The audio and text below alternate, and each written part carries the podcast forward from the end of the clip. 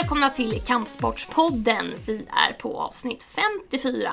Och idag, lite senare i programmet, ska vi prata med Simon Sköld som är MMA-fighter och gästar oss här idag. Och det är en kille som kan prata. Definitivt. Och det kommer ni också få höra. Men först tänkte vi ta lite spaningar.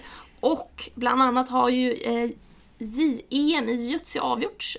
Och eh, där hade vi några framgångar i, nere i Grekland där det avgjordes. Det var Emma Lette som tog ett brons och Ella Jakobsen som tog ett guld. Och det kan ju vara bra att hålla lite extra koll på dem när de kommer tävla i JVM tillsammans med seniormästerskapet som avgörs i Abu Dhabi i slutet på november.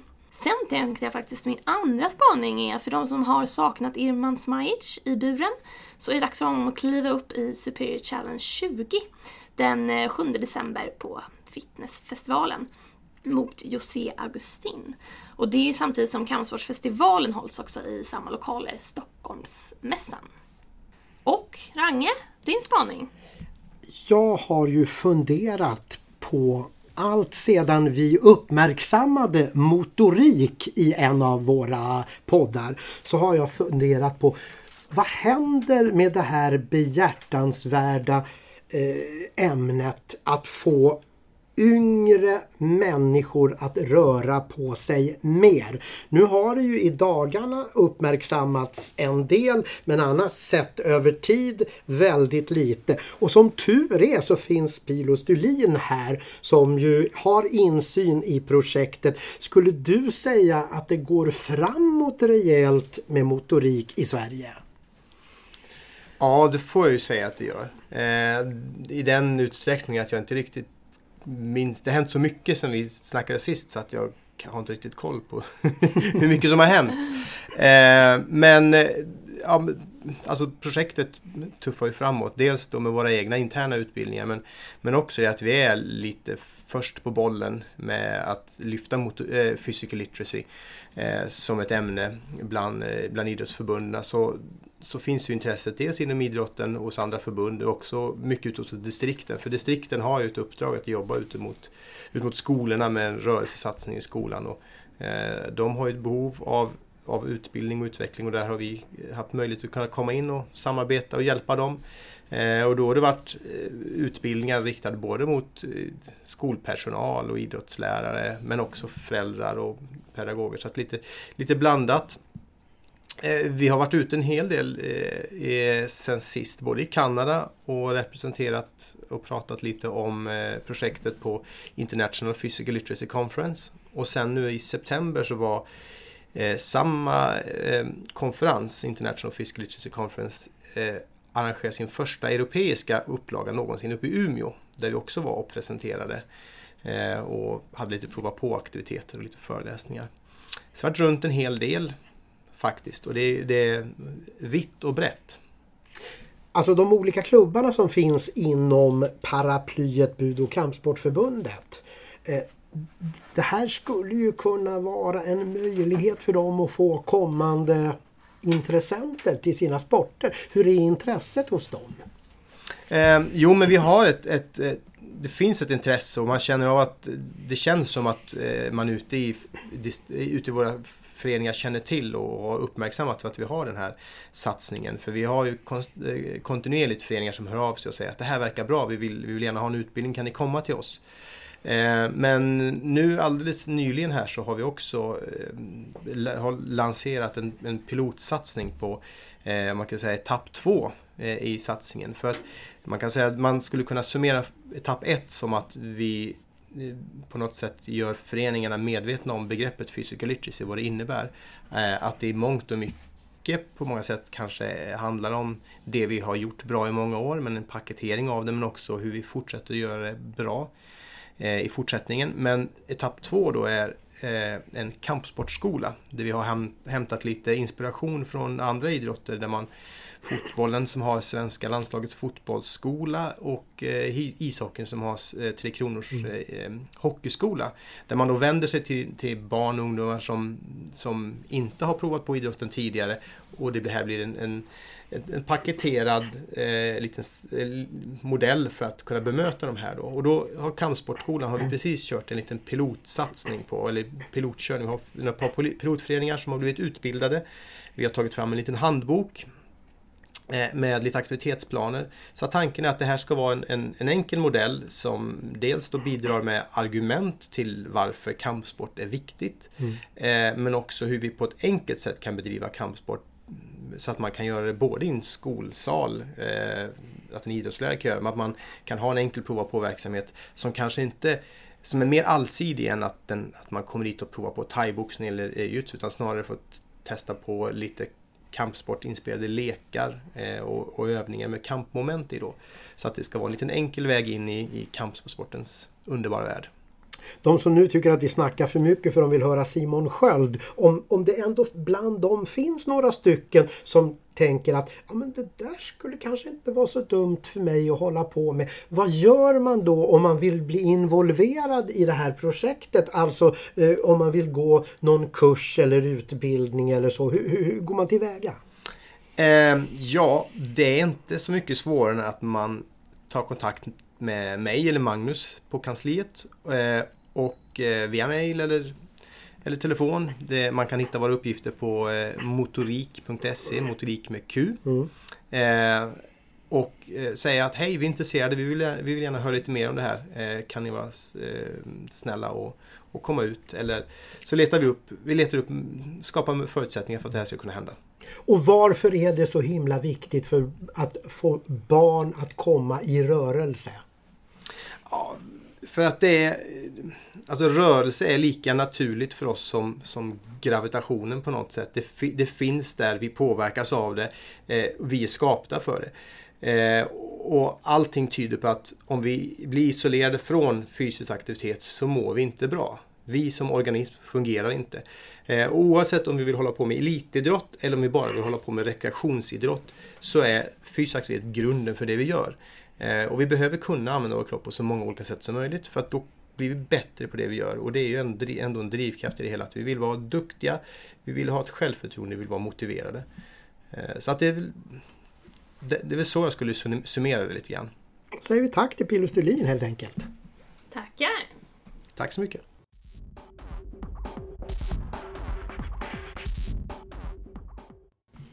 Simon Sköld, välkommen! Tack så mycket! Hur är läget med dig? Det är bra, jag ska inte alls klaga faktiskt. Nej, du har varit ute och rest lite har du? Ja, jag har varit ute och rest, jobb, både jobb och eh, nöjesresor. Så det har varit, eh, träningen har väl inte varit lika aktiv senaste månaden. Men det känns ändå bra. Alltså, jag tror ibland behöver kroppen lite avbrott också. Ja, ja men det, det har vi hört bara för några veckor sedan när vi pratade med William Zettervenstel. Ibland mm. behöver man ett litet break för att komma mm. tillbaks. Har du någon match eller något sånt på G? Jag har ingen match bokad. Eh, skulle vilja spika något för kanske februari. Slutet på januari skulle funka, men februari vore väl det mest optimala. Eh, så att, eh, ja vi får se vad som kommer. Varför just februari är optimalt? Eh, ja, men sen, till vår? Ja, nu, det är precis. Eh, deffad till sommaren. Nej, eh, mer att sen man, man har juluppehåll och familj och allting så man har inte samma träningsmöjligheter och man kanske äter lite sämre. Så skulle jag liksom, sex veckor tycker jag är ganska optimalt. Eh, om man håller en ganga bra, vad ska man säga, off-säsong eh, träning. Eh, så då skulle jag kunna kliva på och inte känna mig stressad för ja, men kondisen eller känslan eller någonting. Det skulle vara optimalt. När du kommer från ett sånt här tillstånd som mm. du är nu i då. Mm. Hur gör du då när du när du fokuserar en match? Mm. Börjar du hårt på en gång eller, eller ser du det som en flerveckors mm. laddning? Liksom? Alltså, jag önskar att jag sa att jag inte började hårt på en gång, men det blir ofta det. Liksom. Och där tror jag för mig handlar det om det mentala, liksom, att jag tycker det är... Eh... jag vill komma in i någon form av mindset. Eh... Så att jag går ofta ut ganska hårt, kanske två veckor. Sen försöker jag lugna ner mig lite och hitta någon liksom mellan, mellanting. Eh, men jag är ju alltså jag är 32, jag märker ju man är inte 20 längre så kroppen eh, behöver, man behöver vara mer noga med eh, återhämtning och liksom, alltså vad ska man säga, prehab, alltså träna för att inte skada sig. Eh, det är inte alls som förr. Så det är ingen bra taktik du har egentligen, gå ut stenhårt. Mentalt tror jag det är det. För att man känner liksom så här, men nu är jag igång, nu liksom, nu kör vi allting. Eh, fysiologiskt så nej, det finns ju inte jättemycket som är så bra med de här hårda satsningarna. Men du, jag var ju ute och träffade dig för, vad kan det ha varit, två år sedan? Ja, det måste ha varit. Eh, någonting sånt, inför en mm. Superior match. Mm. Och det var då du sa till mig första gången att du hade lagt om just lite grann med träning och kost ja. och hela den biten. Jo, men jag försöker, alltså jag försöker hela tiden tänka på att träna så smart som möjligt. Eh, och sen, det är alltid skillnad på teori och praktik. Eh, men också sen när man kommer från ett där man, jag, men jag, tränar, jag tränar ändå ganska mycket. Jag tränar 6-8 pass i veckan. Så det är inte så att jag ligger på Eh, på latsidan så. Men om jag jämför liksom, jag ger inte de där sista 10 procenten som man gör när man vet att man har en match och det kanske inte blir lika många liksom, specifika pass där, där jag är i fokus. Utan man är med på allt annat och man hjälper andra människor och, eh, och den biten. Så att när man väl bestämmer sig, då, då känner jag känner att jag vill mentalt, jag vill ge de där sista 10 procenten på varje pass och eh, man liksom, man vill ah, gubben varje, alltså man vill verkligen ha det där för att ja, men pressa sig själv. Mm. Eh, men det funkar liksom inte under ett, ja men 6, 8, 10, 12 veckors camp. Det går inte. Så man kör i början, sen så någonstans där måste jag liksom ändra om och tänka smart. Eh, men jag tycker mentalt så är det skönt att kasta sig lite ut för ett stup. Tänk lite innan vi fortsätter med ännu fler frågor att vi ska köra det vi har börjat med ett nytt segment, eh, lite återkommande frågor. Mm. Bara så lite korta, oftast ja och nej frågor eller korta svar. Trommestadarna. Trommestadarna, precis. Mm. är du redo? Ja, ja. Då kör vi. Hur gammal är du? Jag är 32. Vad jobbar du med slash pluggar? Eh, jag jobbar, jag jobbar som eh, online-coach. Eh, sen har jag skrivit några böcker, håller på att skriva min tredje nu. Och sen föreläser jag och sen fightas jag. Och sen är jag med i lite startupbolag. Så att nu har det varit väldigt mycket ett tag. Men har du inget jobb? Nej, jag ska skaffa det när jag blir vuxen. eh, vilken idrott inom förbundet är du nyfiken på att testa? På att testa, det betyder att jag inte har gjort det. Eh, och då drar, jag, då drar jag det direkt till att jag skulle vilja tävla i den och då skulle jag säga boxning. Mm. Och boxning är ju inte i vårt förbund. Inte? Så du får ta någon annan tyvärr. Ja, Tai har tävlat i. Mm. Eh, tai har tävlat i. Då ska vi se. Nej men då skulle jag vilja testa Ja men då skulle jag typ vilja testa kanske, nej jag skulle nog testa Akido. Mm. Eh, tror jag. Okay. Eh, för jag har åkt på något Akido-lås någon gång och bara fan, ja, men då vet vi att vår gamla ordförande Stefan Stenud, han är ju aikido ah, okay. ja. ja, men det skulle nog vara det liksom så för att testa. I och för sig tävlar man ju inte det, kommer jag på nu. Det här går inget bra för mig de här frågorna. Oh. det är bäst vi fortsätter då. Ja, skitbra. Rött eller vitt? Oj, rött. Vad är du rädd för?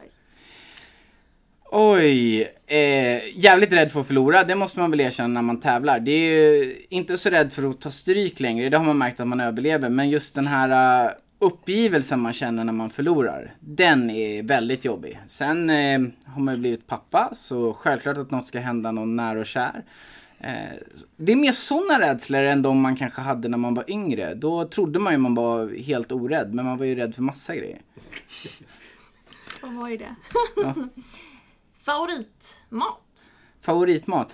Alltså vi käkar, vi, nu har vi rest en hel del så man har ätit väldigt mycket restaurangmat. Men igår lagade vi sötpotatis med kyckling eh, och typ sparris. Alltså det är så jävla gott. Så det skulle jag säga. Det har varit köttfärssås och spagetti i många år men jag känner att jag har mm. avancerat lite därifrån. Apropå resor. Eh, har du något drömresemål? Ja, eh, Maldiverna och dit ska vi faktiskt åka i december. Mm. Kul! Hoppas du inte får någon match i slutet på januari då. då. Jo, slutet på januari funkar. alltså, gör det. Slutet på januari funkar, ja absolut. Inte under jul med andra Kanske får match på Maldiverna. Det, ja, det, ja, det, jag vet inte, det finns, alla säger det, det finns ingenting att göra. Jag bara, finns det gym så klarar jag det. Underbart. Vi fortsätter. Vad drömde du om när du var liten? Eh, alltså, jag ville bli så här stridspilot, eh, polis, racerförare, actionhjälte. Så att allting som innehöll någonting med adrenalin. Mm. Ganska nära ditt nuvarande. Ja, det blev liksom att man fortsatte på det spåret. Till frukost, häller du upp mm. flingor före eller efter mjölken? Eh, nej men det, det ska man hälla upp före. Favorit-tv-serie? Eh, just nu tycker jag Power är sjukt bra. Gå på HBO. Ett stort rekommendation om man inte har börjat se den. Mm, den är riktigt bra. Ja, Den exakt. Den är riktigt Känner jag bra. att jag har fått ett tips här. Det ska Mm. jag göra då.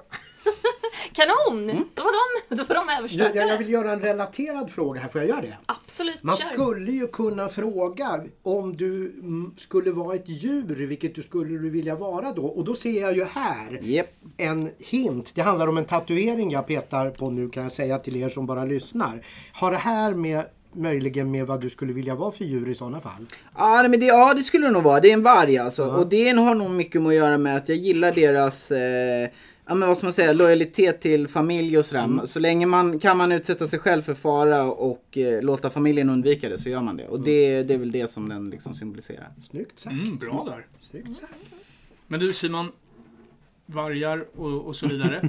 Men vad händer med dig nu då? Eh, nu, nej men jag, eh, jag är som sagt 32. Eh, när jag började fightas eh, MMA så var, sa min tränare, du måste, han bara du behöver inte tala om det för mig men du måste skapa någon form av mål. Du kan liksom inte bara gå en match Eh, på, eh, ja, och bara se vad som händer utan sätt ett mål. Du behöver inte säga det till mig och så, här, så jag bara, så vad fan ska jag ha för mål liksom?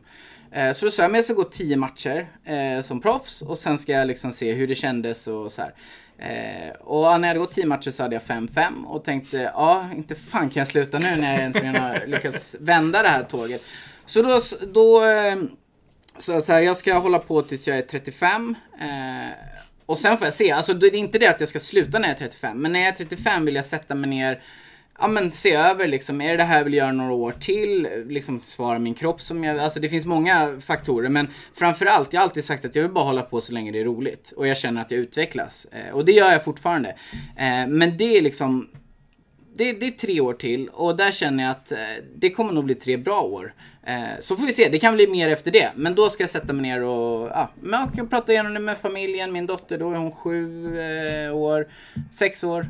Så att liksom, det finns mycket annat som händer. Liksom. Kanske inte, jag kanske inte har tiden att sätta mig själv i fokus som, så ofta som man måste göra när man är elitidrottare. När, när, när du ska gå en match Ja.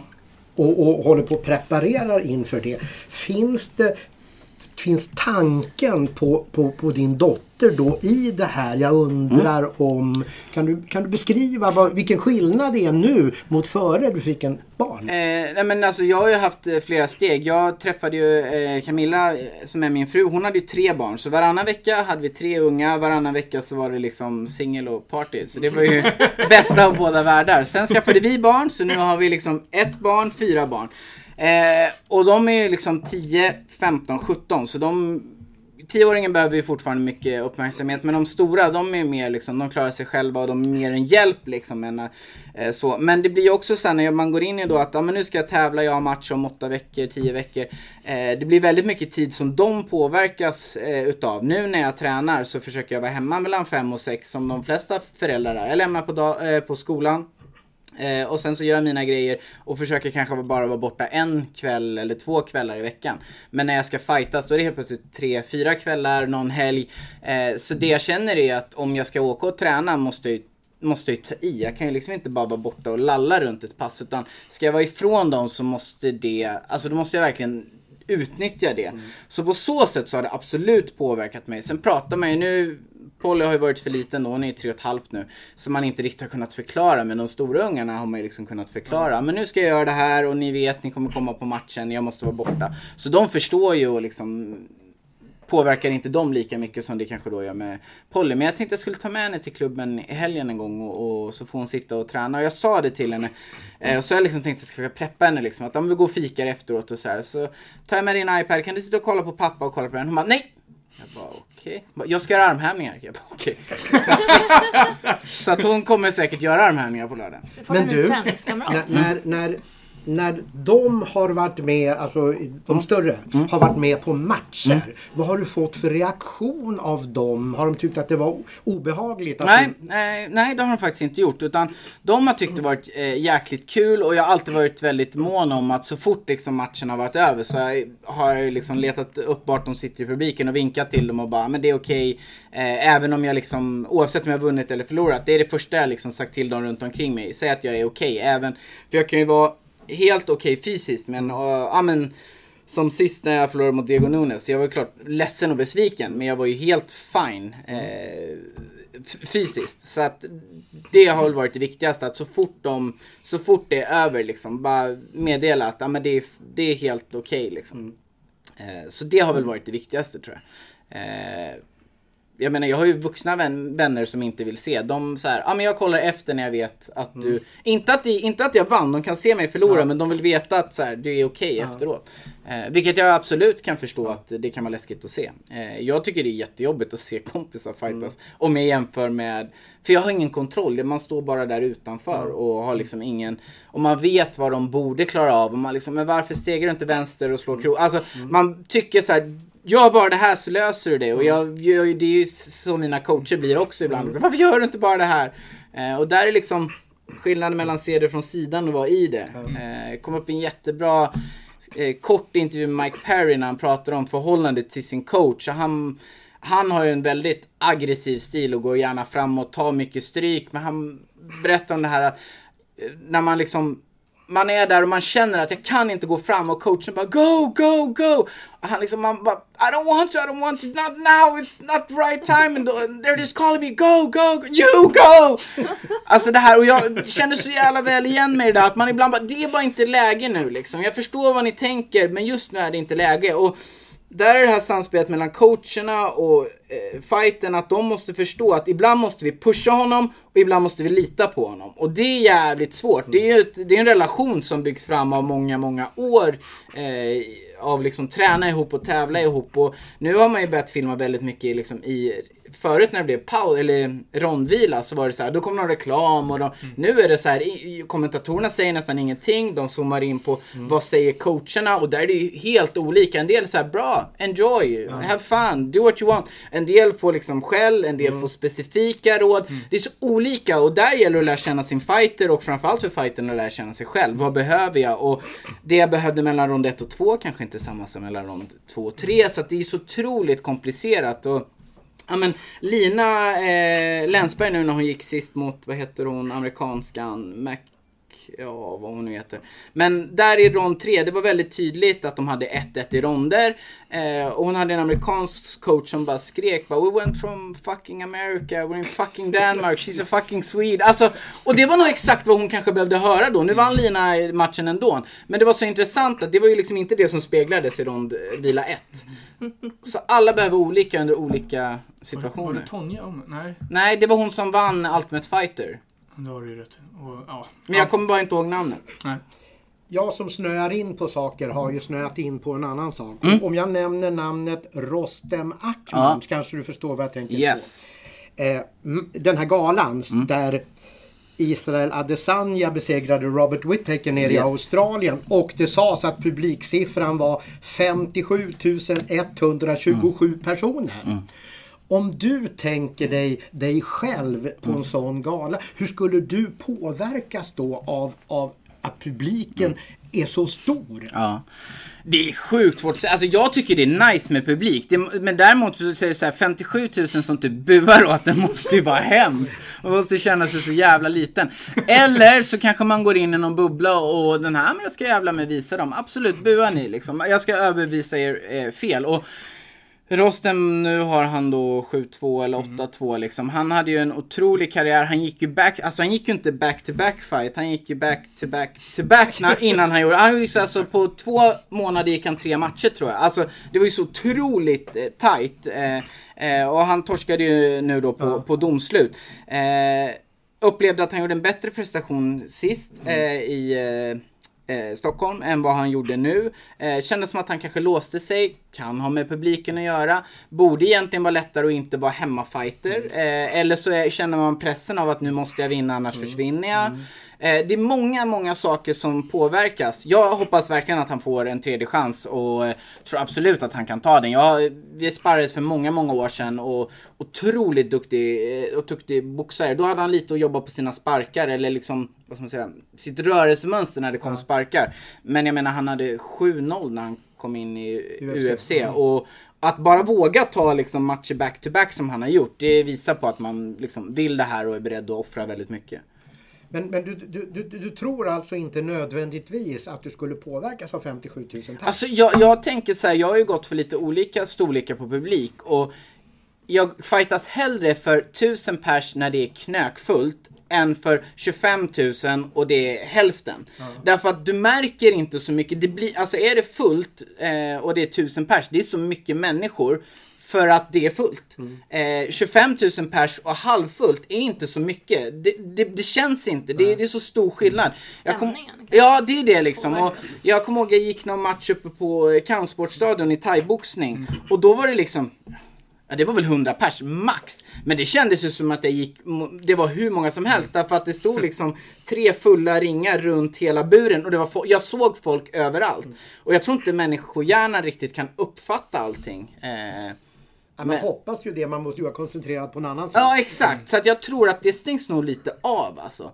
Eh, tror snarare det kanske påverkar mer att han kommer med en förlust i ryggen, första förlusten i karriären och liksom, vad händer om jag förlorar? Att man får lite hjärnspöken på det eh, sättet. Och sen eh, annan tidszon, annat klimat. Alltså det är mycket som kan påverka. Jag vet, eh, jag vet inte hur varmt det var där inne men jag kommer ihåg när de hade den här galan i, med Khabib och Poirier. De sa att det var 37 till 40 grader i arenan. Mm. Alltså det är jobbigt att sitta i publiken fysiskt. Alltså förstår du att ha fem eller tre ronder framför sig. Ja det kände ju vi av när vi mm. var på thaiboxnings-VM. Ja, nej men det, det påverkar. Ja, det, det påverkar var ju jobbigt för oss liksom, ja. som, inte, som inte gick match. Ja. Så. Eh, du, du började ju din MMA-karriär mm. liksom lite trögt om man säger så. Det kan man säga. Ja. Eh, nu när, du, när, vi, när vi står här, liksom här och nu, så kan man ju säga att du vände den trenden mm. Och har visat oerhört styrka liksom, mentalt i mm. att komma tillbaka. Mm. Men jag vill landa lite i just känslan där omkring när, när det inte gick din väg. Hur var det då? Där? Eh, vändningen kom ju eh, nu vågar jag inte säga årtal för det kan jag minnas Men ja, vi spelade in den här uh, Slå han på käften. Det var ju jag, eh, Herdem som har flyttat till mm. LA och sen eh, Usama. Mm. Eh, och då ville de ju ha liksom en som var liksom i början på sin karriär, en i mitten och en som skulle sluta. Och Usama hade ju sagt att det här blir min sista match, sen drar jag mig tillbaka. Han mötte Jens Pulver tror jag och mm, vann mm. i Malmö. Eh, och där när vi gjorde den, då eh, eh, satte sig eh, Rickard Karnborn ner med mig och, och, vi pratade liksom och vad ska vi göra för att då hade jag eh, 2-5 i record. Så att han bara, men du tränar liksom hårt, du sköter kosten, du gör din fys, alltså du gör allting rätt. Och jag var så okej okay, men vi kanske måste ha mer sparring, hårdare sparring, bättre, alltså så här, man hade, och då sa han till mig att det enda vi inte har testat det är mental träning, är du öppen för det? Och när han sa det så insåg jag att han har ju helt rätt i det han säger. Sen var jag liksom såhär, åh oh, shit, åh oh, nej, mental träning, vad är det? Men jag var såhär, ja fast jag har ju provat, liksom de här grejerna har vi redan gjort och liksom vad ska man säga, namnet på idioti, eller det idioti betyder ju att göra samma sak och förvänta sig nya resultat. Så jag kände att, äh, men jag, jag måste prova liksom. Det är lite så här, måste göra någonting. Eh, och då tog han in Martin Lidberg, eh, som har vunnit VM i brottning och hur mycket som helst. Och han skulle hjälpa mig och vi började jobba jättemycket ihop, sågs varannan vecka och där liksom kom ju genombrottet. Sen skadade jag mig två veckor innan matchen. Vilket jag idag förstår var väl kanske bra för att det gjorde att det vi arbetade med hann jag göra under en längre tid mm. innan jag faktiskt gick match. Så att jag han liksom bli bättre på det och han vill börja tro på det mer. Och sen så eh, vann jag ju liksom matcher därefter. Mm. Eh, men det var ju sjukt tungt och ja, men, då var inte internet så stort med liksom, det fanns visst Khmer eh, Talent och de här mm. hade funnits men det var liksom, det var ju liksom, sluta du har ingenting där att göra och du är sämst och du, karate har ingenting. Mm. Ja men det är såhär, tangentryttare liksom. Mm. Så det var ju absolut eh, jobbigt. Det intressanta är att det är, väl, det är aldrig någon som typ har gått fram och sagt det till mig. Vilket jag tycker är väldigt roligt, för jag har ändå varit runt på mycket klubbar och jag fattar att några av de här som har suttit och skrivit har ju säkert träffat mig men inte liksom sagt någonting. Eh, men sen så gick, eh, vände det där. Jag fortsatte, jag tränar exakt mentalt på samma sätt idag. Och eh, vi har vänt det där. Sen har jag haft förluster efter det. Det började ju med, eh, jag torskade mot Jerry, fastnade i en giljotin. Eh, då var det lite såhär, men vem ska du möta efter? Och jag, vill, jag hade velat möta Diego då. Men då var det så här, vi kan inte riktigt ta det från en förlust till en titelmatch. Det, det funkar inte. Och jag bara, nej det gör det inte. Jag hade tyckt det var jättekonstigt om någon annan hade gjort det. Och då var, kom liksom så frågan lite såhär, men vill du inte köra en rematch då? Jag bara direkt bara yes. För jag visste att jag kunde ta honom. Mm. Eh, och sen så möttes vi och liksom hade en helt... Båda visste väl vad den andra ville göra eh, ganska exakt. Men jag vann rond 1, han vann rond 2 och rond 3 så eh, sa liksom Valdo och Rickard med att du måste vinna den här ronden. Eh, försöker du knocka honom kommer han troligtvis ta ner dig. Du måste vara smart. Du måste gå tillbaka till ditt karate-game och köra distans med honom. För då kommer han aldrig hinna ta ner dig. Eh, och det var det jag gjorde och eh, vann. Och det var på något sätt, det var inte, absolut inte den roligaste matchen jag bjudit på. Men på ett sätt så var det en av mina bästa. Just för att jag kunde ta en taktisk vinst. Mm. Och det är någonting, eh, de matcherna jag kom från innan hade ju gått ganska snabbt. Första andra ronden ganska många. Eh, sen gick jag till tre ronder med eh, Jerry då innan jag mm. torskade. Och sen så tog jag tillbaka den. Sen blev det att jag skulle möta Diego. Och där hade jag två mål egentligen. Ett, självklart vinna. Det har man alltid. Men två var att jag kände så här. När jag går in där, han ska fan inte få någonting gratis. Alltså oavsett vad som händer, han ska tycka det var jobbigt att åka hit och möta mig. Eh, och det lyckades jag med. Jag torskade, mm. men det vet jag för jag både träffade han och hans coach dagen efter och eh, båda sa det. Vi underskattade dig. Eh, och det betyder jävligt mycket för mig att Diego. Jag vet inte vad han kan i världen. Topp 20 kanske 25. Han är ändå fortfarande en utav eh, de riktigt bra. Han har varit med länge, han är erfaren. Eh, och ja, han trodde typ att när han, de hade kollat lite liksom vem jag var och sådär så de tänkte ja ah, men det här blir bra. Lätt paycheck åka över och hämta liksom. Eh, så snackade jag både med han och hans coach. Hans coach sa det att när du började gick ut eh, det såg jobbigt ut för Diego och Diego sa själv, han bara jag var så nära på att gå ner på första sparken. Han bara jag visste inte vad som hände. Och jag liksom, ja men han så här, jag tränar mycket i Thailand liksom, det, man börjar, går inte ut så hårt.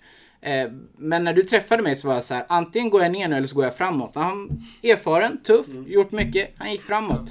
Eh, små marginaler men det är liksom eh, ja, den och Niklas Bäckström är väl de liksom tuffaste krigen jag varit igenom. Eh, och jag känner att jag, behöv, jag, behöv, jag var aldrig... Även att det smällde hårt och jag fick klappa så var jag aldrig rädd i Diego-matchen. Och det var nästan första gången eh, jag har känt det. Eh, även när liksom det smällde och jag liksom... Eh, alltså han satte mig på rumpan när jag jobbade mig upp igen. Och, eh, det, var, det var en jävligt häftig upplevelse. Vad tar du med dig mer från den förlusten då? Mer, alltså mer än den där lärdomen så att säga? Eh, nej men där tar jag med mig att liksom Även om jag kommer in mot då de som är topp så kommer det bli jobbigt. Eh, och det var kanske några liksom, strategiska missar. Jag borde, jag borde kanske ha försökt clincha honom tidigare. Jag borde, när, när han satte giljotinen så försökte jag ta ner honom. Det borde jag inte gjort. Jag borde försökt ställa mig upp. Eh, men det är så split seconds eh, decision. Det är väldigt så snabba beslut. Och eh, jag mötte liksom någon som ändå har varit i UFC, Bellator, mm. Rising. Alltså han har varit i allt. Han har varit med, han har tränat med de bästa. Han bor i Thailand, han bor på ett camp mm. liksom. Så att jag kände ändå att det var jävligt... Jag är jävligt glad att, att jag fick möta honom och eh, självklart hade jag velat vinna, jag hade velat att det hade gått längre tid. Men det, det var en actionfylld mm. match. Det låter ju som en väldigt fin kommentar att få. Mm. Alltså att ta med sig den eh, kommentaren in i nästa match. Mm. Liksom, om man säger så. Ja. Den känslan in i nästa match ja. måste ju vara ja. jävligt härlig. Ja. För då vet man liksom, kan jag skaka om honom mm. så kan jag ju skaka om vem som helst. Ja, men lite så kändes det. Och Eh, framförallt att jag inte kände att, eh, för det är det jag har upplevt i matcher som jag vunnit ibland, att jag kanske haft lite för mycket respekt och varit lite för avvaktande. Nu var det snarare tvärtom, att det var jag som drev, eh, drev det framåt och, ja men liksom bara gå på och köra. Och, jag menar, jag är, som sagt, jag är 32. Det blir nog ingen, eh, alltså inget UFC-bälte för mig. Men det kan jag acceptera. Men jag vill fortfarande se hur bra kan jag bli då. Mm. Hur bra kan du bli då? Ja, det är det. Det ska bli jävligt kul. Jag, jag tror definitivt jag kan köra både för ja, men, eh, eh UFC, Bellator, Ryzen. Eh, det roligaste för mig som person skulle självklart vara UFC, för det var där Eh, liksom, det var där man började titta och bara shit, det här är helt galet. Där när, liksom, när det började och innan jag ens hade börjat träna. Och sen då att få vara med vore sjukt häftigt. Men jag skulle kunna, alltså det skulle vara en ära att få med i Bellator, eh, PFL om de skulle köra någon lättviktsturnering. Eh, det finns många aktörer nu som är väldigt roliga att köra för. För menar du, ja, förlåt Nej. Range, du vinkar men jag, jag, måste få ställa en fråga till då apropå det. Mm. Eh, sen, eh, det, det, det, jag tänker på då är ju liksom, du, du går ju main event mm. nu mm. på Superior. Mm. Eller har gjort i alla fall mm. några gånger. Mm. Hur stort är ändå steget? Jag menar, det är UFC och Bellator, det blir ju lite att börja om då kanske. Ja, det blir det absolut. Hur är den? Nej men det känner jag inte skulle vara någonting så, alltså Superior, jag menar jag gick min första match på Superior som eh, Alltså vad heter det, öppnings eh, på förmatch eh, mot Bäckström 2010. Och nu att man liksom har jobbat sig upp till att man liksom fick vara sist ut på förkortet, till först på huvudkortet, till vara näst, alltså vara co-main event, till att vara main event. Det har varit en otrolig resa och eh, jag, jag, här, jag ser fördelar med allt. Får man gå första matchen så vet man när man går. Går man sista så får man sitta och vänta i ovisshet. Det finns alltid fördelar med allting. Det där med att vänta verkar läskigt. Ja, vänta är inget roligt. Du, alltså, när du säger så här, jag är intresserad av hur bra jag kan bli. Mm. Finns det något speciellt område där du, där du är idag tycker att här finns den största utvecklingspotentialen? Du menar i mitt game som Ja. fighter? Ja, eh, jag tycker mitt game har utvecklats extremt mycket. Framförallt eh, förut så, alltså jag kommer ju från karaten och jag menar MMA är ju väldigt ny i världen och ännu nyare i Sverige. Och då ville man ta bort den delen eh, för att liksom alla skulle bli typ thaiboxare. Eh, sen blev det så här, nej du måste tillbaka till karatedelen och så försökte man göra det. Men nu känner jag att jag har hittat någonting där jag kan växla mellan liksom, om man då ska, ska, ska dra i långa paralleller, thai och karate som är två ganska, alltså på varsin sida av, av spannet. Så där känner jag att, att kunna växla mellan de två har gjort väldigt, väldigt mycket. Eh, sen eh, brottningen har utvecklats enormt, alltså hur man kör takedowns och alltså framförallt hur man håller kvar någon. Folk har blivit så sjukt bra på att ställa sig upp. Eh, förut var det liksom så här, man blev nedtagen bara fuck, ja men jag får typ försöka på en submission eh, och rida ut tiden. Nu är det så här, alltså att, att ta ner någon, det är inte jättesvårt. Att hålla ner någon, det är där utmaningen är. Och så flyttas det hela tiden. Jag tycker det utvecklas hur mycket som helst. Och eh, ja, nu har man den här gr nya eh, ground rule, att du får eh, knäa när du har tre punkter i. Så det är liksom hela tiden utvecklas gamet. Och jag tror det handlar om vem kan utnyttja reglerna till max. För det är det det handlar om. Vem kan utnyttja reglerna så mycket som möjligt. Eh, det tror jag kommer bli liksom det nya sättet att fightas. Eh, och då menar jag inte att man ska ståla eller vara tråkig. Men man måste förstå hur domarna tittar på matchen. Hur scorar de? Eh, det kan vara så att det är ganska likt. Ja, men gå på en takedown. Eh, chansen att du får ner den kanske är 50-50. Chansen att du blir avslutad är kanske 10%. Men chansen att du får aktivitet och liksom är den som driver fighten är mycket högre. Så att folk börjar förstå det här och det handlar ju om att coacherna också måste eh, Klubbar, coacher måste liksom inse, okej men vi måste, man skårade rond för rond, man skårade inte som en hel match. För det är två helt olika sätt att fightas. Eh, skårar man det rond för rond så måste man försöka vinna varje rond och då handlar det om att coachen i ronden måste kunna göra en objektiv bedömning. Vinner vi eller förlorar vi? Och framförallt om man har förlorat första, då är det så här, då måste du kunna vinna två. Och har du inte gjort det, då måste du gå ut med en taktik att jag måste avsluta. För där tycker jag en del går ut, eh, man vet att man har förlorat två ronder i rad, man går ut med en taktik av att vinna ronden och då vet man att man förlorar matchen. Så att där tror jag det kommer komma mycket utveckling i att okej, Hellre att du blir knockad eller att du blir avslutad. Försök vinna matchen. Eh, och det tror jag vi kommer se en utveckling på. Jag tänker nu när vi pratar lite olika moment inom fightingen. Du har en gedigen kampsportsbakgrund. Hur, vad har du tagit med dig från de olika stilarna? För du har ju varit i, väldigt duktig i många av dem. Du har varit i land, flera olika landslag och... Sparkarna. Ja. hur, hur kan du liksom... Hur har du tillgodosett all den här Nej men jag försöker ju liksom så här, eh, när jag tränar en annan kampsport än MMA, försöka se var passar liksom, vad passar in bäst? För det är liksom små handskar, eh, inga benskydd, man kan inte shotta hur mycket low kick som helst, eh, just eftersom att du kan bli nedtagen också. Så att jag försöker liksom både strategiskt och vad passar min kropp liksom. Ja, sparka passar jättebra. Eh, jag kanske inte är den som lägger mig ner och kör lite rubber guard för jag är för ovig. Alltså jag försöker testa så mycket som möjligt, utesluta det som, jag inte, som inte passar min kropp. Sen gillar jag att träna med olika, för jag menar bara för att inte jag själv tycker rubber guard är något eh, superbra för mig, så kan jag möta någon som har en otroligt bra rubber guard. Eh, så att jag försöker hela tiden se, har jag nytta för det här? Ja eller nej? Ja, fortsätt göra det. Nej, okej, förstå, förstå grundprinciperna så att du kan försvara dig. Eh, så jag försöker liksom mer strukturerat se vad är det jag ska göra. För när man var ung försökte man göra allting. Då var det så här ny highlight, jag kommer ihåg eh, någon Eddie Bravo-kille gjorde någon så här skitsjuk, eh, jag kommer inte ens ihåg vad den hette. Men som typ har hänt en gång i UFC och alla började träna den på klubben. Man bara men alltså det här är ju en jätte, det här är ju såhär low percentage submission. Alltså försöka träna hög procent hela tiden. Eh, jag menar du kan ju sätta såhär spinning back flip, mm. eh, knee to jog groin. Alltså du kan ju sätta vad som helst men det kanske är låg risk. Så jag försöker liksom se vad kan ge mig störst utdelning med minst risk. Och är MMA roligast av allt de här du har tränat och tävlat Ja men, jag och tävla i är det.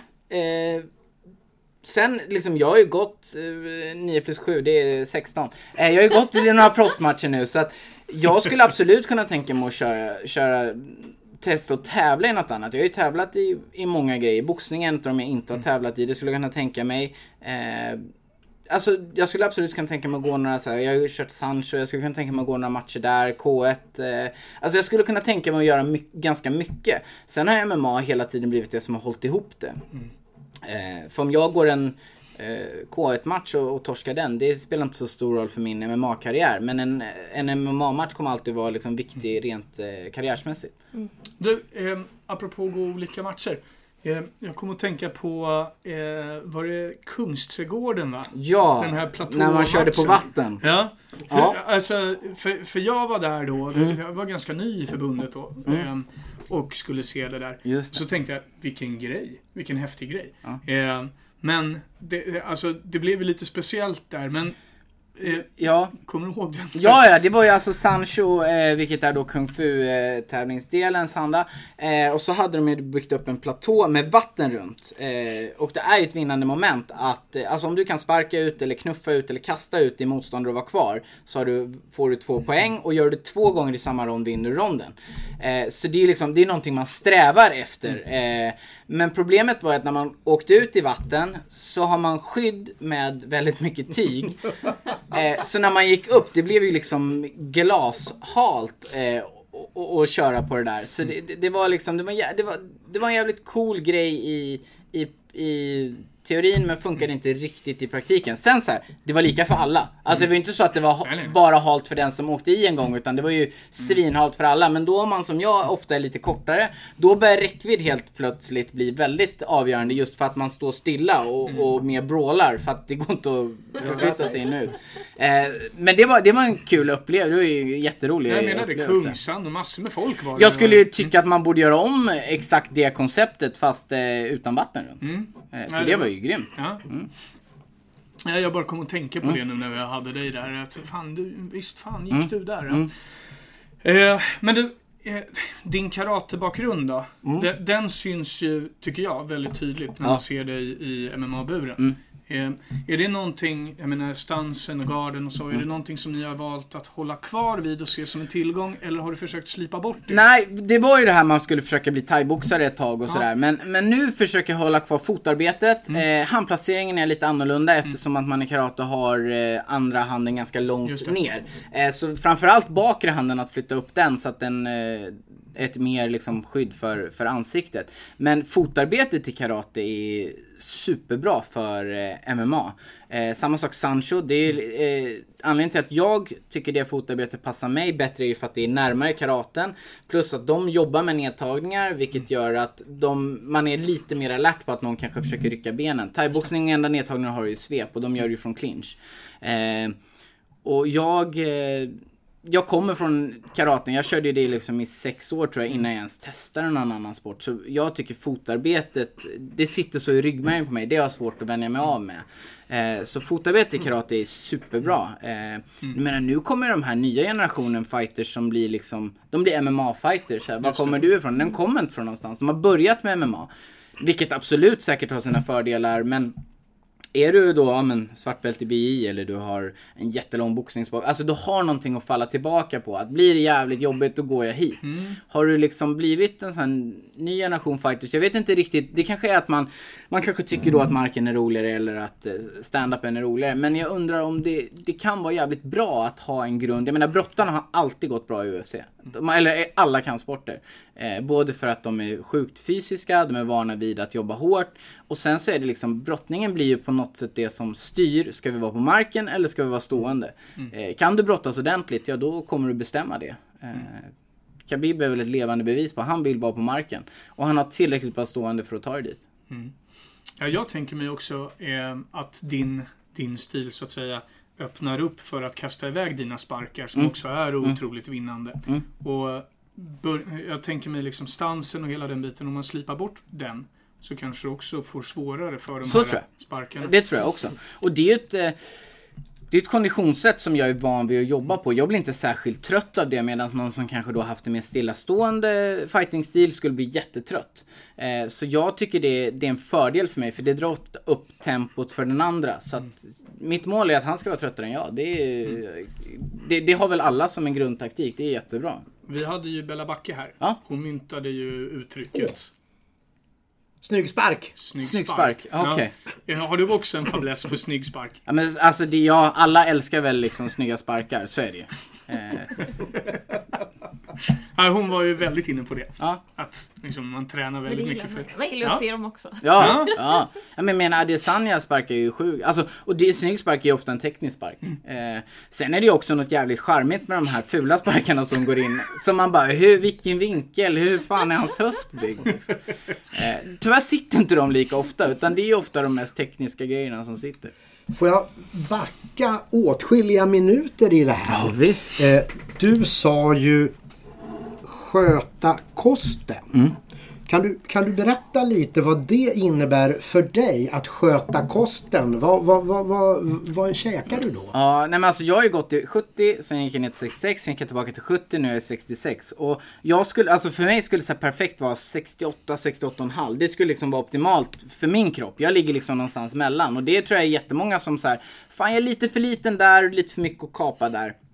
Eh, men jag kommer ner till 66 på åtta veckor. Men det är ju jävligt tråkigt. Alltså det är ju ingen rolig grej liksom. Jag vet på pappret så är det jävligt enkelt. Det är det här morgon, mellanmål. Eh, alltså det är väldigt enkelt men det är jävligt tråkigt att göra i 8 veckor. Det är sjukt lång tid. Eh, Men för mig handlar det om att kapa bort eh, alltså alla onödiga kolhydrater eh, som socker. Eh, jag dricker ingen alkohol så det är inget problem för mig. Eh, sen jag käkar kolhydrater för att jag tycker att när jag tränar så mycket har jag svårt eh, att pressa mig utan det. Och jag känner att jag får ondare i kroppen, min återhämtning blir inte lika bra. Men väljer man rätt livsmedel eh, som kanske inte alltid är så roliga så kan man äta sjukt mycket. Och för min, det viktigaste för mig är att slippa vara hungrig. Alltså vara hungrig funkar inte. Jag kan inte sova, då får jag ingen återhämtning och så får jag ingen återhämtning, ingen energi. Eh, så att, att inte vara hungrig är för mig lösningen. Och jag behöver äta någonstans mellan ja, runt 2-4 eh, när jag ska liksom neråt. Eh, och sen kapar jag ner det. Men 2400 kalorier är sjukt lite om man går på McDonalds. Men det är sjukt mycket om du käkar ris, kyckling och broccoli eller ris och lax okej. eller potatis och kyckling. Så jag äter vanliga liksom, livsmedel. Men Okej. det blir, blir liksom inga såser och alltså de där grejerna. Och sen får man liksom kapa bort eh, ja, men, godis och sånt. Godis är min last. Jag dricker inte alkohol men godis, alltså det är bra grejer. Hur många gånger om dagen käkar du då? Fem. Fem gånger om dagen? Ja. Eh, Godis fem gånger om dagen. Ja, precis. Ja, ja. Stadigt intag. Eh, nej, alltså mat. Eh, så det brukar bli så här frukost, sen tränar jag, sen käkar jag mellanmål, jobbar lite lunch, eh, mellanmål, träna och sen middag. Eh, och det, det funkar ganska bra. Eh, Vad är ett bra mellanmål? det beror helt på egentligen vilken så här kosthållning man har. Men jag, alltså jag är ofta på språng och ska käka det. Så jag, så här keso med bär och någon frukt kan vara jävligt bra. Ibland så här proteinshake och lite frukt. Alltså ganska enkla men inte så roliga kanske. Det är det som jag tror är problemet för många. För man ser bara resultat av hårt jobb. Man ser inte vad som ligger bakom det. För jag, Eh, jag har online coaching och en del säger ah, men jag skulle äta så här och så här. Så här man bara, ah, det kan man göra men vill man ha de här liksom superresultaten, det är inte superkul. Och det är, det är framförallt inte så superavancerat. Det är snarare tvärtom. Det här är liksom back to basic, basic, basic. Det är väldigt eh, enformigt. Och de som, eh, menar, vi går på diet i åtta veckor, 12 kanske klagar. De här som håller på med alltså, fitness och body, de går så här, äh, men fyra och en halv månad går de på diet. Alltså det, det är liksom, det, det är ju vad man vill, men de äter ju sjukt mycket mat. Eh, När, när du käkar på det där viset du pratar om, är det någon i familjen som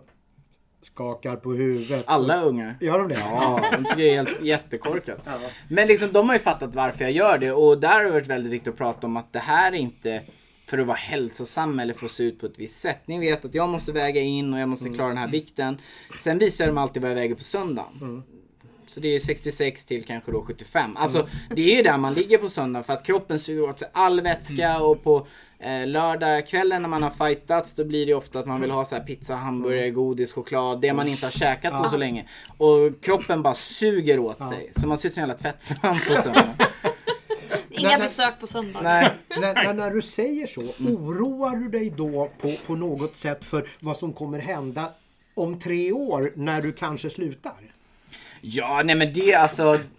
Ja, fast där känner jag så här, då. Det blir säkert en liksom period då kroppen kanske inte man trivs så jättemycket med det. Men där tror jag det handlar för mig om att hitta ett eh, hälsosamt sätt som är liksom där jag kan leva vecka till vecka eller månad till månad. Eh, för jag tror inte jag kommer, jag tror peppa peppa, jag tror aldrig jag kommer sluta träna. Eh, även om jag liksom slutar tävla. Eh, jag är lila bälte i BI, jag ska, ska ta det där svarta bältet men jag har inte riktigt tiden och eh, motivationen just nu. Men det vill jag göra liksom så att jag kommer ju fortfarande träna och tror nästan man kommer träna hälsosammare när man har kanske har slutat tävla för man har inte den här, ja men det måste hela tiden vara det optimala och man ska försöka vara bäst och hela tiden leta efter liksom det här, ja men pressa, pressa, pressa utan man kan göra det lite mer laid back. Du kommer aldrig lämna kampsporten på det sättet. Tror inte det alltså. Kanske ta ett sabbatsår eller någonting så. Kan, men kan bli men jag tror liksom att träna lite sporadiskt är nog jäkligt kul. Coacha. Ja, alltså jag skulle gärna coacha folk som vill tävla. Jag vet inte hur intresserad jag är av att instruera alltså, nybörjare i kampsport. Det tror jag inte. Nej. Har du ett coachöga? Sådär. Ja, för folk, ja men mer för folk som har mm. hållit på ett tag än för nybörjare. För att jag kanske ger för avancerade instruktioner. Alltså det krävs kanske lite förkunskap och det tror jag har att göra med att jag själv är så jävla inne i eh, att peta på detaljer och liksom det är inte det är inte så stora grejer jag förändrar utan det kan vara vinklar på knogar, vinklar på hur jag slår, hur är min höft, eh, eh, hur liksom stänga ner. Det är små grejer snarare än eh, en nybörjare kanske snarare behöver höger hand. Alltså medan jag liksom så här vinkla. Alltså det, det, jag tror man är kanske lite för komplicerad när man själv tävlar. Är det lätt att snöa in på, har du lätt för det? Liksom att sitta och pilla med tekniker in absurdum nästan och så här, Det där och det Tills, där. ja, tills de sitter. Mm. Eh, jag kan bli helt frustrerad när jag inte får till liksom Ja men så här, säg att jag får till, ja men får till två av eh, tre liksom. Varför får jag inte till den där, vad är det liksom, jag måste hitta eh, vad den där sista grejen är. Eh, sen kan jag liksom acceptera att jag inte sätter allting i sparring. Eh, där är fördelen med MMA att du behöver ju bara få dem till en position. Om de inte klappar så slår man tills, tills det är slut. Så det, det, det är ju, underlättar ju sjukt mycket. Det är så måste du ju låsa ut dem. Men i MMA kan du ju faktiskt använda ett lås som en fasthållning och slå. Eh, de måste ju ofta använda båda händerna för att skydda sig och ofta kan man attackera med en triangel till exempel. Jag kanske bara behöver ha en hand, de måste skydda sig med båda. Ja men slå i ansiktet med den andra. Alltså armlås samma sak. Jag behöver ofta bara hålla med en hand, jag kan slå med den andra. Det finns ofta liksom en annan lösning. Eh, och den tror jag också vi kommer se en otrolig utveckling på. För att nu är folk så, man kör BJJ fast man kör det med MMA-regler. Eh, den tror jag också kommer bli liksom större skillnad mellan hur man kör ground and pound. Eh, folk kommer skifta för att alla BJJ-grejer är inte bra när du inte har en dräkt på dig och den andra får slå dig i ansiktet. Dra guard till exempel, det är inte jättemånga jag skulle rekommendera det till i MMA. Medan i BI så är det en liksom hel strategi som är byggd bakom det. Eh, Damien Maya får göra vad han vill för att han är kung. Men det är inte jättemånga som liksom levererar den, den toppen av liksom kompetens. Eh, så att jag tror, tror att det kommer bli väldigt stor skillnad. Jag väntar fortfarande på att det ska komma så här ground and pound tävlingar där man kör nedtagningar och från liksom när man nuddar mark så får man köra ground and pound. Jag är förvånad över att det inte har kommit. Är du, alltså det låter ju på dig som att du gärna tittar på liksom utveckling av Mm. hela sporten Ja, sådär. ja. Alltså, eh, hur mycket tänker du på det egentligen? Det låter ju som att du har... Jo, nej men det gör jag väldigt mycket. Jag tycker det är väldigt intressant och nu, alltså Sen jag började, då fanns det liksom inget landslag. Eh, då var det liksom så här från shootfighting en rond med 8 ounce handskar eh, till, och benskydd till 4 ounce handskar, tre ronder, fullt MMA. Så det var ju liksom som från typ go-kart till Formel 1 utan någonting däremellan. Idag finns det ju liksom, eh, ja men det finns, eh, nu heter det MMA A och B. Eh, sen kommer man i landslaget, sen ska man liksom prestera där, sen blir man proffs. Det finns en mycket tydligare väg att gå som är bättre för alla. Det är bättre för klubbarna, för utövarna, för tränarna. Jävligt svårt. Tänk dig själv om du har en kille som visar sjukt mycket talang och helt plötsligt bara, jag ska bli proffs. Och du själv kanske bara är en hobbytränare som har inte ens gått någon utbildning utan du är lite självlärd men har fått den under dig. Nu finns det en väldigt tydlig väg att att gå och det är bra utav alltså, ja men Riksidrottsförbundet, Burkampsportförbundet, SMAF, alltså det är sjukt bra utveckling av alla. Det jag skulle vilja se nu det är någon form av reglering utav invägningarna för det ser jag som det största hotet mot alltså att det ska vara hälsosamt att tävla. Eh, på plats tycker jag det är väldigt bra. Domarna börjar bli bättre. Det finns självklart mm fortfarande domare som gör fel men det finns läkare på plats. Tränarna bör ofta bli bättre och ser, eh, det finns fler tävlingsmöjligheter så folk tävlar oftare. Det gör att tränarna lär sig hur fighterna agerar. Man kan se om de liksom är skadade. Och, alltså man, det har blivit bättre på alla sätt. Så man behöver antingen införa fler viktklasser Eh, kanske som boxningen, de har ju fan en månad, en vecka, dagen innan och sen för max har gått upp x antal procent av fightervikt på dagen någonting måste till. Jag skulle tycka att det bästa är, lägg den samma dag liksom. Fightas du på lördag, då väger du in lördag morgon och sen på kvällen får du inte ha gått upp mer än x antal procent. BJJ väger väl in precis Direkt innan. Ja. ja. Är det ett alternativ kanske? Ja, alltså någonting. För att det här att väga in 36 timmar, det har redan börjat. Jag menar förut fick man ta dropp till exempel, inte i Sverige, men du fick ta dropp i, alla UFC-fighters körde dropp. Eh, det har man tagit bort, så man försöker ju liksom hela tiden reglera det. Men det är jävligt svårt att komma på att någon har tagit saltlösning via en blod. Alltså det är sjukt svårt. Du måste typ komma på dem med påsen i, eller ett stort nålstick ja. så här, som någon ska förklara. Men det är väldigt svårt att komma på. Jag tror väldigt många gör det ändå.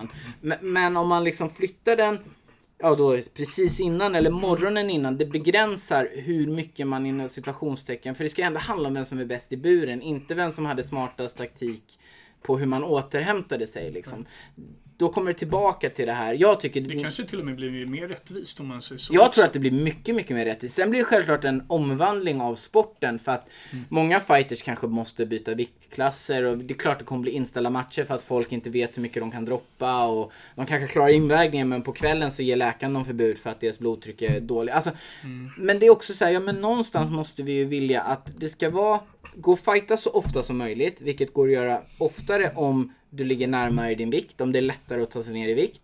Eh, om du lättare tar ner i vikt så minskar du liksom risken för skador. Eh, vi har ju fortfarande, du måste lämna in blodprover, du måste göra läkarkontroller. Jag tror snart kommer det att vi måste köra eh, skallröntgen också som eh, thaiboxningen har. Alltså det är många sporter som har. Så jag tror att det kommer också. Eh, men invägningarna tror jag är det största hotet mot att eh, det ska bli hälsosamt. Liksom. Kan jag få fråga en sak? Du har ju tidigare här nämnt namnet Niklas Bäckström. Ja. Då tänker jag, var du på den här galan när både Niklas Bäckström och Ilir Latifi råkade väldigt illa ut redan i första ronden? Eh, nej, jag var inte där, men jag har sett den. Ja, eh. Eh, och då, då tänker jag så här, gör det dig oroad dels för hur illa de råkade ut i matchen men också för hur passiv domarna var. Ja, och jag, jag är fortfarande av åsikten att det är bättre att en domare bryter en gång för tidigt än en gång för sent. Eh, och det är fan inget lätt jobb att vara domare mm. där alltså. Det är så jävla otacksamt. Eh, det är split second decision. Mm. Du står där nära. Jag menar, vi tittar på en på en TV och har en helt mm. annan uppsikt. Och eh, när det är brutet, då får vi se det i repris tre gånger. Medan domaren där står, mm. var det rätt beslut nu? Så att, alltså, det är inte lätt att vara domare. Och eh, de domarna som, som dömer mig, ni får jättegärna bryta en sekund för tidigt än en sekund för sent. För jag menar, en förlust kan man hämta sig ifrån. Men det som kan ske Eh, om det får gå för länge, det är inte säkert att man kan hämta sig Nej. ifrån. Så att det, det, är jävligt svårt. Eh, jag är inte alls avundsjuk på de här eh, när, när de ibland ska rusa in och det kan se ut som att folk eh, inte har somnat och det kan se ut som att de har somnat. Jag menar jag har kollat på min match eh, mot Diego flera gånger och jag tappade ju balansen två gånger och det var ju bara tur att domaren såg att det var balansen och inte att jag somnade. Mm. Eh, så att det där är skitsvårt och sen så har man de här otäcka som, ja men eh, Michael Bisping mot Dan Henderson, han hoppar in en armbåge. Mm. Eh, senast är väl Jorge eh, Masvidal mot Ben Askren när han slår två gånger. Men jag tyckte han sa det jävligt bra att mitt jobb är inte att sluta. Mitt jobb är att fortsätta tills domaren bryter. Ja. Och jag menar Ben Askren är verkligen en sån som har tagit smällar som man tror att han, nu dog han. Och så fortsätter mm. han. Mot Robbie Lawler när han blev dumpad på nacken. Man bara, hur överlevde du? Så jag menar, det är inte fighterns jobb att sluta. Det är domarens jobb att bryta. Eh, och han sa ju det ganska hårt där att ja, men de som inte gillar det ska fortsätta kolla på fotboll istället. Men han har rätt i sak att hans jobb är att fortsätta tills domaren bryter. Eh, och det är det. Liksom, där måste man förstå. För en del fighters får ju också... Och, och, har inte domaren brutit? Okej, okay. säg att domaren inte bryter och du tror att det är ute och sen så kommer den andra upp och vinner. Aha. Alltså vem ska man skylla på då? Så mm. eh, Justin Gaethje mot Cowboy Cerrone, han, de var ju vänner så han ville inte fortsätta slå och sa ju till domaren bara Snälla låt mig ja, sluta. Ja, ja. Så jag menar Fighters vill inte, det är väldigt sällan fighters vill skada den andra. De flesta vill att det är jättemånga som gör så här, alltså walkaway knockout. De bara pang, de känner i handen typ att ah, men det är slut. Och man, man försöker sluta när det är, det är många som liksom ligger och slår och tittar på domaren typ. Att, mm. Så att de, alltså, ja. Jag upplever inte att fighters vill att det ska gå så långt att Nej. folk slocknar och, och tar liksom för mycket stryk. Men det kommer hända. Det är precis som att i motorsport så kör man in i varandra och bilar voltar. Det är klart att ingen vill att det ska hända men det kommer hända. Med... Min uppfattning är ju snarare liksom att eh, jag tycker också att man ser ofta att fighters liksom faktiskt slutar också. Mm, mm. Just av den anledningen att ja. man, man verkligen ja. inte vill den andra något, något illa. Det här är idrott, ja. inte någonting Nej, precis. annat. Man, man, man vill så vinna. Jag, men... Ja. Så jag upplever ju mm. det snarare liksom än att mm. man eh, eh, kör på för mycket. Liksom. Och det är ju fint. Det, det, det, alltså, det, det måste man behålla tror jag. Liksom. För som du säger, misstag kommer ju att göras. Om vi tar de, de här matcherna då, ja. Elir och, och Niklas. Ja. Tror du att det spelade roll att det var två svenska fighters mot två utländska? Att liksom publiken var där, sannolikt fler för att se mm. de, de svenska. Det händer någonting dramatiskt direkt. Man vill ge de svenska eh, fighters som har gått ner chansen att komma in snarare än mm. att man vill liksom ja, se till att matchen tar slut när den kanske borde. Finns det en sån risk? Det kan det, det kan absolut finnas. Eh, jag menar, det beror ju också på, är det en svensk domare eller är det en utländsk domare? Ha, det är klart att domare får inte vara, vad heter det? Ha, eh, precis, nej men de får ju inte ha favoriter eller så här, men det är klart att eh, man, man säkert får som domare. Det det är nog väldigt svårt, men jag tror inte att det är, för det handlar liksom om deras säkerhet. Eh, mm. Jag menar, eh, Eh, Ryan Bader mot Elite till exempel. Han vann ju första ronden ganska enkelt. Blev knockad med ett knä bland det värsta jag sett. Men Bader försökte ju inte ens slå. Där var det en sån här typisk. Han kände och såg att nej men det är slut liksom. Jag ska inte röra honom. Och sen efteråt, han var framme, pratade. Alltså det finns en oerhörd respekt. Jag tror det är väldigt få som efteråt, folk kan snacka innan att oh, men jag ska slå dig tills liksom du... Alltså, men det är få som gör det mm. efteråt. Även bland de liksom största skitsnackarna liksom. Det är väldigt få som upp, lever upp till det efteråt tycker jag. Om någon i din familj sa mm. Snälla Simon, kan du inte sluta med det här? Mm. Du har ju gett åtminstone tre år till. Mm. Hur skulle du reagera då på, på en sån Nej, Den diskussionen har vi haft. Jag hade ett uppehåll eh, när nu det var. Det var ju när Camilla var gravid eh, med Polly. Mm. Eh, och då, då sa hon, nu skulle det vara jobbigt om du gick match. Eh, och då sa jag, men då väntar jag till hon föds. Mm. Eh, så det, det, skulle man få ta, liksom, då skulle jag kanske undra varför. Har det hänt någonting? Är det liksom, varför har det här kommit nu? Jag, ändå, jag höll på när vi mm, träffades. Mm, ja. eh, och jag har hållit på flera år. Vad skulle vara anledningen till att det är viktigt mm. att jag slutar nu? Mm. Eh, så får man liksom, ja, får man diskutera det. Eh, men jag skulle inte avfärda det. Alltså, hur, hur, hur, hur, hur är Camilla i förhållande till, till dig och din sport? Då? Hur, hur är hennes relation till sporten? Om man säger så. Hon har aldrig sett en MMA-match innan vi träffades. Hon eh, följde med mig eh, till Genève och fightades på Pain and Glory eller vad den hette, någon sån här jättesnyggt Men, och då eh, var det jag, Martin Aktar och sen Michel Ersoy som skulle fightas. Michel eh, skadade sig eh, på lördagen så han kunde inte gå. Eh, och de satt i publiken. Första ma matchen ganska tråkig, hände ingenting, gick domslut. Eh, andra matchen, Martin Akhtar som typ sänker killen och hoppar ner med ett thai i magen så att han viker sig som en brevpress. Eh, tredje matchen blir killen fast i en giljotin, nej en eh, rear naked choke och stryps så att han somnar och de får skaka i liv. Sen var det min tur. Mm. Så hennes första var väl kanske Du såg ingen som applåderade i publiken du kände Nej, igen då? så då tyckte hon väl det var ganska jobbigt när jag gick in. Men jag gick in och, och, eh, och vann den matchen.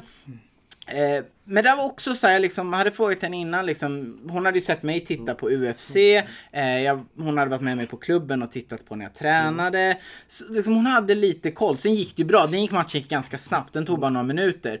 Eh, men ja, hon sa det, när du skulle gå in, så rädd har väl typ aldrig varit i mitt mm. liv. Sen har det blivit lättare och lättare. Hon är nervös under tiden. Men hon säger, det nervositeten är inte så mycket att du ska skada dig. För det har jag liksom sett att det sker, peppa peppa, ta i trä, inte så mycket. Liksom ett, alltså, synen och stygn på ögonbrynen är inte så farligt. Det är mer, ja men all tid du har lagt ner och liksom jag vet hur viktigt det är för dig. Och mm. att förlora är ju liksom, det är mer jobbigt psykologiskt än fysiskt tycker jag. Eh, smärtan går ju över ganska fort. Även om du... Eh, värsta smärtan jag haft efter match, det är thaiboxning, mina skenben. Jag tror jag skulle dö. Jag har aldrig haft så ont i benen hela mitt liv. För jag visste inte att man skulle linda dem efteråt. De bara, ska vi linda? Jag bara, nej men det är ganska lugnt. Tre gånger, äh, fem gånger två minuter. Eh, med benskydd i minus 75. Eh, jag bara, nej men det är ganska lugnt. Så sen efter så 30-40 minuter så bara, shit vad ont det börjar göra. Vi kanske linda de bara, det är för sent. så att där också så här, man får utbilda sig själv och jag lär mig hela tiden saker. Eh, så jag tror det, det, handlar mycket om det. Jag menar det har jag pratat mycket med, med ungarna om. Och, eh, Polly har ju se, sett UFC. Hon är tre och ett halvt och en del tycker det är helt galet. Jag bara, fast det är det jag, det är det jag gör. Eh, jag menar, barn får inte köra bil. Skulle byter ni om det kommer på STCC på TV? Alltså, det, hand, det handlar om att informera och prata. Och hon kallar det för att bomma. För att mm. det låter typ bom bom när man slår på mixar. Så att, och hon har aldrig slagit någon på dagis eller liksom visat någon aggressivitet. Mm. Men jag tror det har att göra med att jag har gjort en medveten på att det här gör pappa som ett jobb. Mm. Det gör man där, det är alltid i en bur. Det gör man där och hon har ingen bur hon kommer till på skolan. Så hon har förstått det, det får man bara göra där. Eh, barn förstår så otroligt mycket mer om vi, om vi vågar informera dem. Mm. Jag tänkte eh, tillbaka på det du sa i början mm. av den här intervjun. Det vill säga aikido. Mm. Och då, då vill jag veta lite sådär när du slängde dig ur det. Mm. Vad är det du har fastnat för där då? Eh, jag åkte på några handlås när jag var ganska ny. Mm. Eh, och det som var sjukt med... Eh, Tulle är en kille som tränar på vår klubb då i BI och han hade kört ganska mycket aikido. Och framförallt var det så här, hur fan jag som ändå är hyfsat vältränad, har ganska koll på min kropp. Någon får tag i min hand och jag måste lägga mig ner. Eh, alltså, och verkligen så här, utan att tänka på det. Det är inte ett aktivt val. Jag lägger mig ner. Utan helt plötsligt så bara vrider jag hela min kropp och lägger mig på rygg frivilligt. Eh, vilket jag tyckte var så här, hur FAN är det möjligt? Och samma sak jag på det är så små fultrick om man kan det. Sen fattar jag att det krävs flera år och otroligt mycket kunskap bakom för att kunna göra det. Men jag har vissa handledslås som jag har lärt mig därifrån som sitter ganska bra. Eh, och det, jag tycker det är häftigt. Det, mm. eh, det är kul. Mm. Jag tänkte att eh, det börjar bli dags att avsluta. Mm. Men först tänkte vi köra lite lyssnarfrågor. Okej. Okay. Eh, vi har fått in, oj nu dina nicknames, mm. var har de kommit ifrån? ja, eh, nej men först var det... Eh, vi hade ett seminarium eh, på Nacka och de skulle visa Anaconda och jag var väl typ den enda som inte fick till det och jag försökte och försökte och försökte så då blev det så här skämtgrej. Sen träffades jag och Camilla Eh, och då blev det, var någon tidning som hade skrivit Toyboy om mina öron. Typ Camillas Toyboy opererar öronen. Det var tumma öronen ska jag tillägga. Eh, och då tyckte hon att det inte kul grej att trycka upp lite tröjor som liksom så här, med Toyboy. Så det gjorde vi, det var när jag gick mot Gibson i Södertälje var det. Eh, så då hade, alltså då var vi typ 50 pers där med samma tröja liksom, där det stod Toyboy sköld på. Och efter den, jag tyckte det var skitkul, men sen efter kände jag fan jag vill liksom inte att det där ska fastna. Så då var det så jag bara, men då måste jag aktivt liksom välja någonting som liksom, som jag jobbar in. Eh, och alltid gillat liksom, alltså både gentleman när det kommer till stil och sen så har jag gillat liksom vad det står för. Eh, och jag tycker en kvinna kan vara en gentleman också. Det finns säkert något ord för det men jag tycker det är någonting man ska sträva efter. Att alltid försöka ja, men så här, vara trevlig, hälsa, eh, öppna en dörr för någon som... Det, har, det där för mig har inte att göra med att en man ska öppna en dörr för en kvinna. Utan det är så här, kommer någon med två kassar och jag inte har någon, det är klart jag håller upp dörren. Alltså göra det där, bara försöka hjälpa sina medmänniskor runt omkring. Eh, och det har jag tyckt var viktigt. Eh, så därifrån kommer det. Mm. Sen har vi en ganska specifik fråga. Okej. Okay. Har du några schyssta tips på hur en kampsportsfantast kommer tillbaka efter en krossad och opererad handled? Oj, handleden. Ja, eh, ett, lyssna på den som gör din rehab och gör allt det de säger eh, några veckor längre. B gå inte ut för hårt. Alltså handen är ju, jag har många kompisar som har just boxare försäkrar ju till exempel sina händer just för att det är är det båtbenet till exempel så kan det ju vara jättekomplicerat. Men jag skulle säga så här. Hitta någon som har varit med om hyfsat lik skada, alltså behandlat likadan skada om det är en kiropraktor, naprapat, sjukgymnast. Men gå på lite rekommendationer. Jag kan rekommendera eh, om man bor i Stockholm, SLS, jättebra klinik som ligger på Sibyllagatan. De är extremt duktiga, du kan ultraljud. Så verkligen få skadan att läka. Sen är det bara att köra på. Men det är det viktiga, för ofta tränar man lite halvt med skador och slår upp det och liksom det blir igen och igen och till slut så kommer det vara för sent. Då kommer man aldrig bli av med skadan. Så att har du en skada, se till att den blir, ta reda på vad det är, se till att den blir läkt, gör all tråkig rehab som du måste göra. Eh, och sen är det ju bara att köra igång. Alltså sen är det bara att köra som man gjorde innan. Men man måste se till att grejer, saker och ting läker. Bra, då har han lite att uh, gå efter. Sista frågan. Mm. Vad är ditt bästa kampsportsminne? Bästa kampsportsminne? Eh, Nej men det måste nog vara, eh, vilket år det Men det var, jag gick på Superior, nu ska vi se, det var december, alltså 2019, 2017 borde det ha varit. Jag gick mot Erik Digere.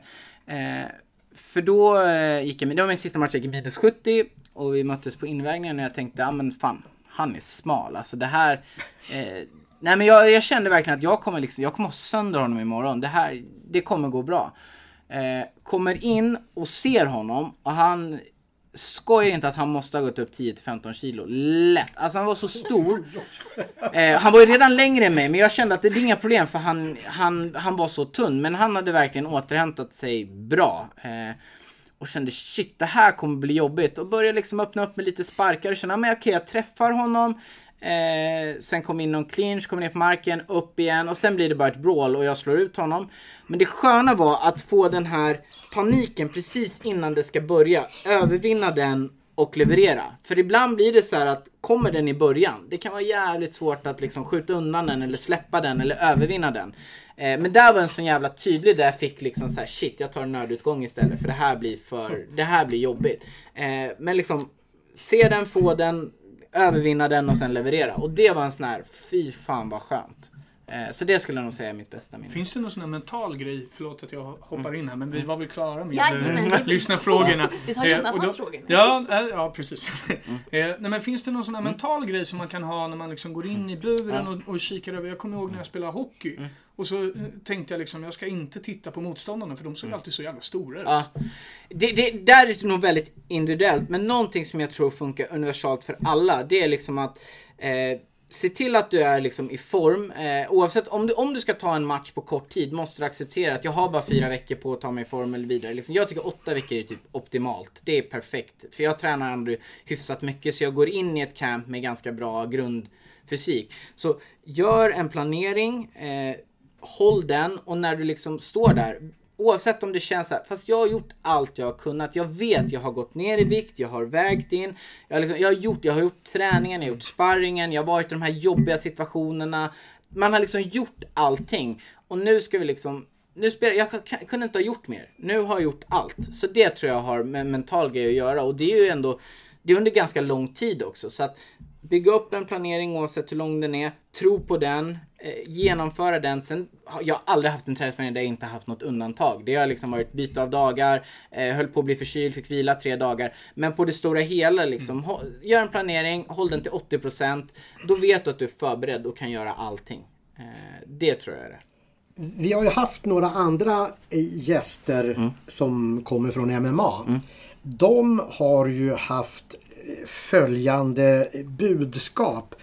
Vi är två stycken som är väldigt, väldigt vältränade mm. som möts där inne.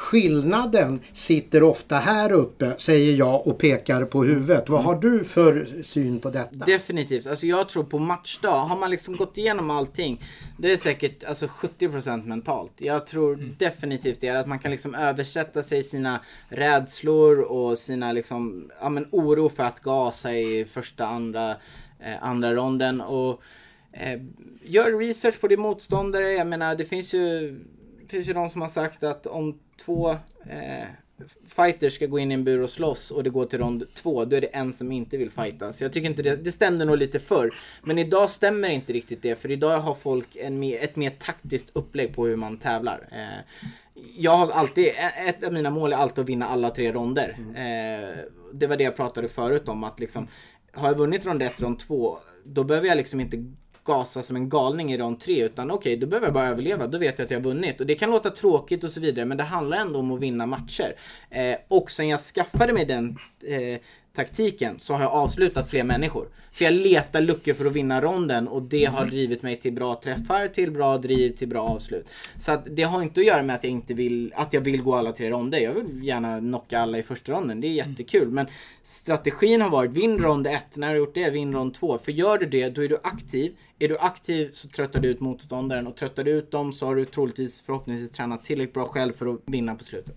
Några, oavsett sport, säger ju jag kan se i ögonen när jag kommer att vinna matchen. Alltså inte sina egna då utan motståndaren. Vad säger du om det?